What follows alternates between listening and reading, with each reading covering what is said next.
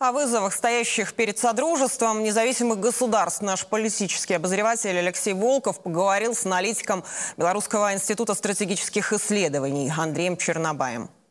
Андрей Иванович, накануне президент провел встречу с руководителями спецслужб СНГ.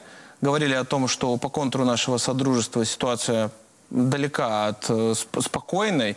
Вот э, вы как эксперт, какие вы видите сегодня вызовы для стран Содружества, для СНГ вот по этому контуру? А, действительно так. Сегодня вдоль э, контура нашего содружества а, очень много потенциальных и уже реальных, в принципе, очагов напряженности. Э, такой э, сложной ситуации, особенно в европейском регионе, наверное, не было даже во время Холодной войны. То есть вот все, весь период после Второй мировой войны он прошел более легко, чем сейчас. Это дело не только в ситуации в Украине.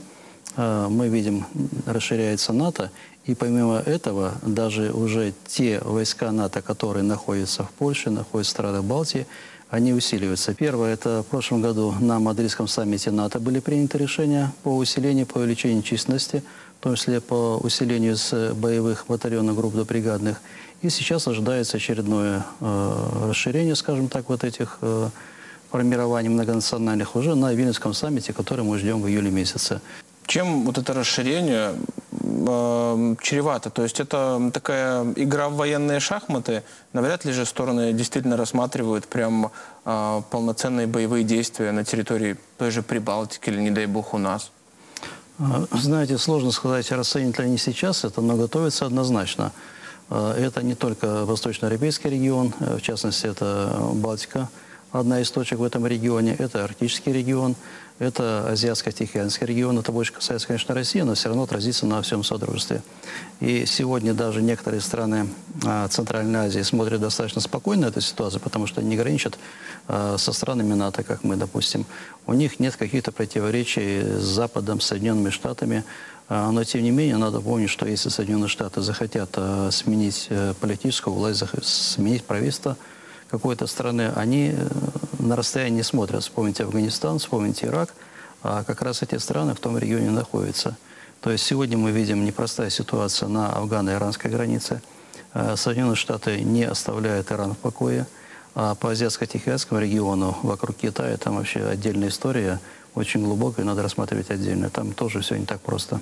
Ну и Узбекистан, и Кыргызстан тоже периодически, конечно, я понимаю, конечно, пытаются конечно, качать. Все в этом регионе. Много говорят о том, что в Польше, причем с подачи официальных властей, готовятся экстремистские диверсионные группы, которые при необходимости могут э, зайти, войти в Беларусь для того, чтобы провести так, силовой сценарий э, смены власти.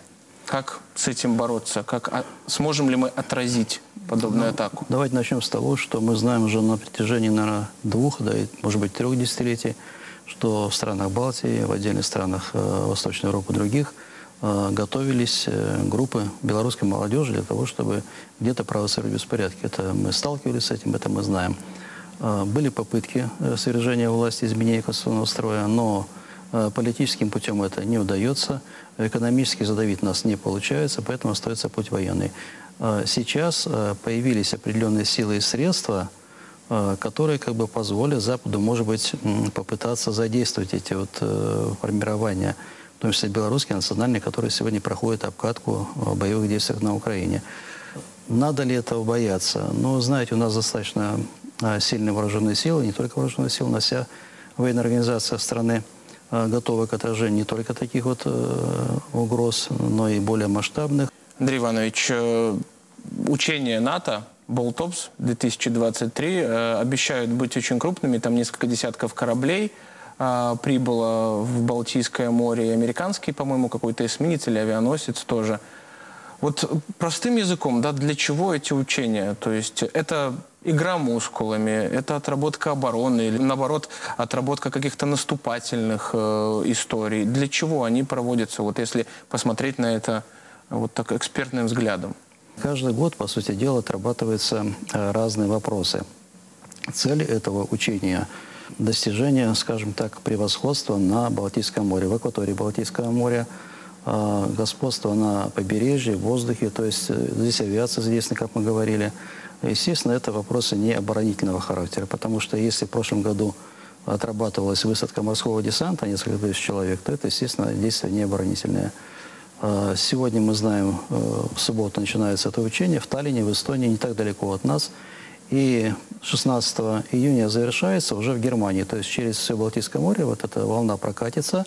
Но одновременно в июне проводится авиационное учение очень крупное в Германии на этом фоне. И защитники Европы-23 тоже э, три фазы. То есть на июнь месяц атакуют напряжение достаточно сильное. Андрей Иванович, спасибо вам за беседу. Спасибо.